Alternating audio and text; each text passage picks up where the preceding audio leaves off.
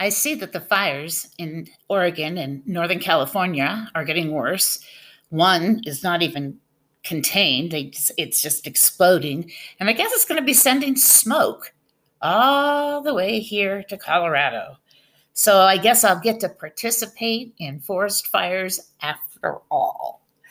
So when I was in Gold Beach, we did get the smoke, but it wasn't so bad because we always had a nice wind. But oh my goodness, did it turn the sky into colors? And uh, this poem, Apophis, was written about that. Apophis, first published in Wildfire LIA 6 by Barbara A. Meyer. The sky at my head, smoky fingerprints smudging the mountain line, smearing the sky out to sea. The sun grapples with the stained brown clouds.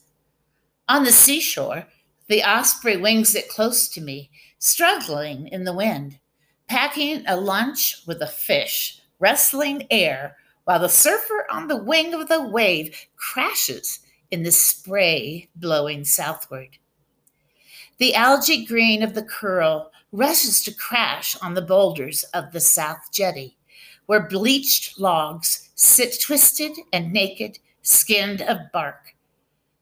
The beach at my feet, a disarray of slimy kelp, martyred sea stars, shattered crabs, and dead blue mussels growing barnacles and sea hair.